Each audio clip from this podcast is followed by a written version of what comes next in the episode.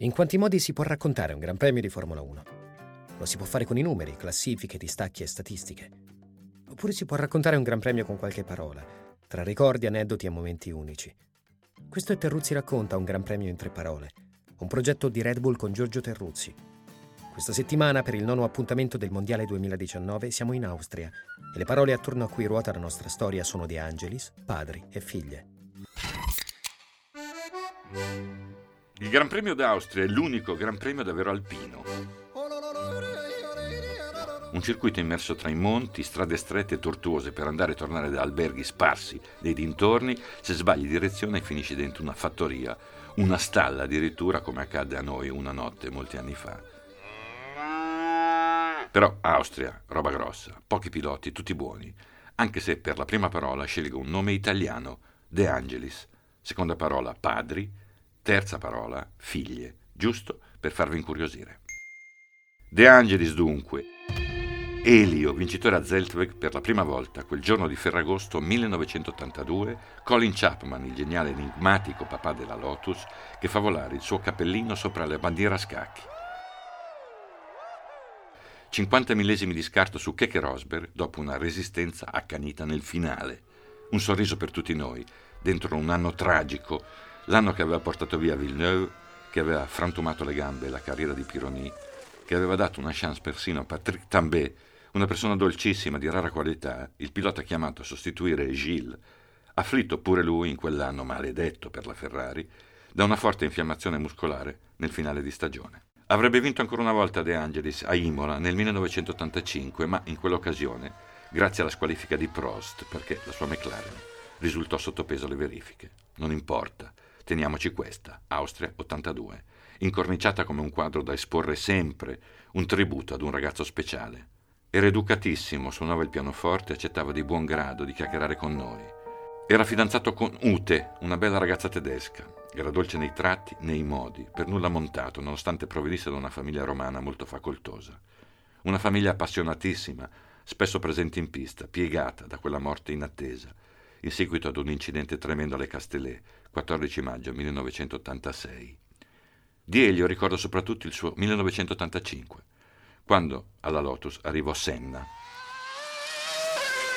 Quanto fosse difficile avere Ayrton come compagno, lo avremmo compreso del tutto più avanti. De Angelis fu per molti versi il primo a misurarsi con lui in una squadra di vertice e lo fece con classe e coraggio, pur faticando e soffrendo. La classifica finale di quel 1985, del resto, vale come manifesto. Senna quarto con 38 punti e Elio quinto con 33.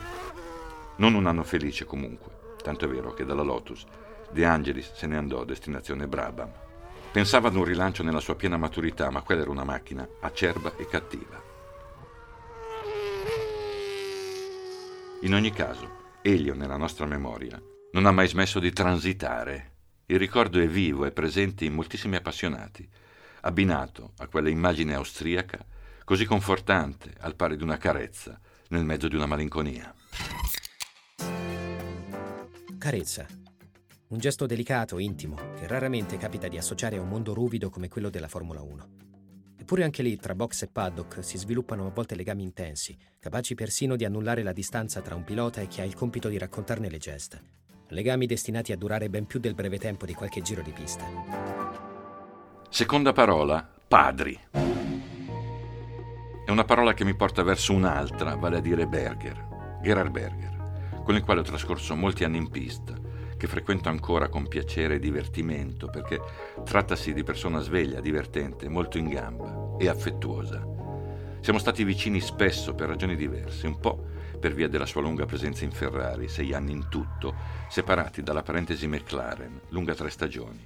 Un po' per il suo rapporto con Ayrton Senna, privilegiatissimo, divertito e divertente. Ciò che mi colpì di Gerald e che conservo davvero nel mio cuore fu però qualcosa che con le corse non ebbe una relazione diretta. I nostri papà, infatti, se ne andarono a poche settimane di distanza nell'estate del 1997 e in quell'occasione si comportò con me come un vero amico, consapevole del dolore che si prova, disposto a confidarsi e a parlarmi di ciò che provava lui stesso in quelle circostanze. Lo dico qui perché certi gesti, certe parole di solito non fanno parte di un contesto agonistico e lavorativo come la Formula 1, dove piloti e giornalisti fanno il loro mestiere e in aggiunta ciascuno di noi, credo, nutra una sorta di rispetto misto ad ammirazione nei confronti dei campioni con i quali hai a che fare tenendoti ad una certa distanza. Non è facile che i ruoli si annullino e quando accade il legame prende una forza speciale.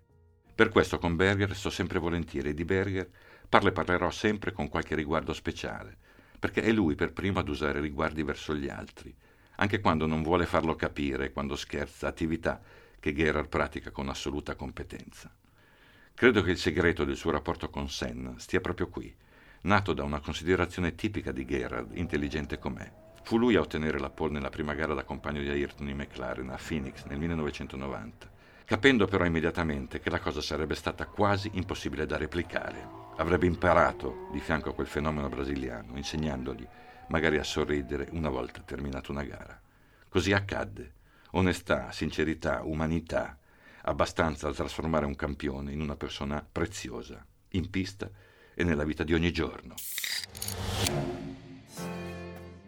Campioni che diventano amici intimi e altri che rimangono invece miti irraggiungibili, magari per colpa di un destino crudele che li porta via troppo presto.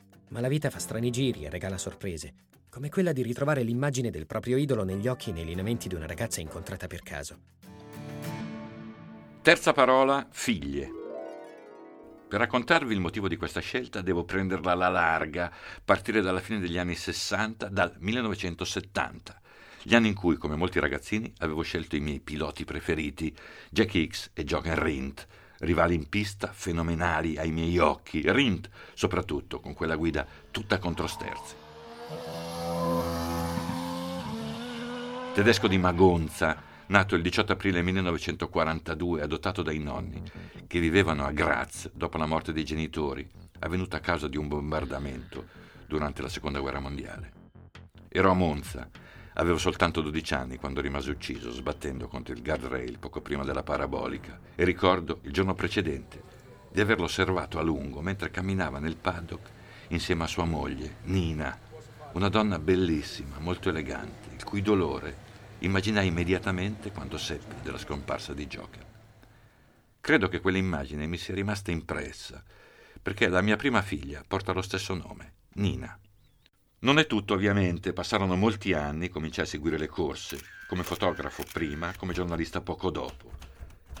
Dai e dai, un pomeriggio di vigilia a Silverstone alla fine degli anni 90, ricevetti l'invito per una festa organizzata da Lord Esket, il leggendario fondatore del team che portò al successo James Hunt nella sua residenza, un edificio storico meraviglioso, circondato da un giardino all'italiana a sua volta immerso in un parco enorme nei pressi di Toster, pochi chilometri dal circuito. Arrivai. C'erano molte persone, alcune note, altre sconosciute, sedetti a tavola e mi trovai di fronte ad una bella ragazza dai capelli chiari. Mi presentai. Si presentò, Natasha. Cominciammo a chiacchierare, ma il mio sguardo non riusciva ad abbandonare i suoi occhi, la forma del viso, domandandomi se fosse possibile che... Sì, però mi sembrò un atteggiamento scortese che richiedeva una spiegazione.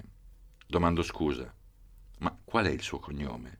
Rint, rispose, sorridendo. Natasha Rint. Ero certo di quella risposta. Quel viso ricordava sin troppo bene il viso di suo padre. Sorrisi pure io, sollevato e sbalordito, le raccontai ogni cosa, di quei giorni a Monza nel 1970, di mia figlia che portava il nome di sua madre. Restammo in contatto per molti anni. Natasha divenne pilota d'aereo, pilota personale di Bernie Eccleston, il suo padrino, dopo essere stato manager di Jochen. Natasha si sposò, si trasferì in Svizzera con il marito, pilota pure lui. Ma la cosa più sorprendente per me fu scoprire che non aveva memoria di papà. Aveva soltanto due anni nel 1970. Tutto ciò che conosceva l'aveva preso ascoltando i racconti della sua mamma, di altri, osservando filmati e interviste.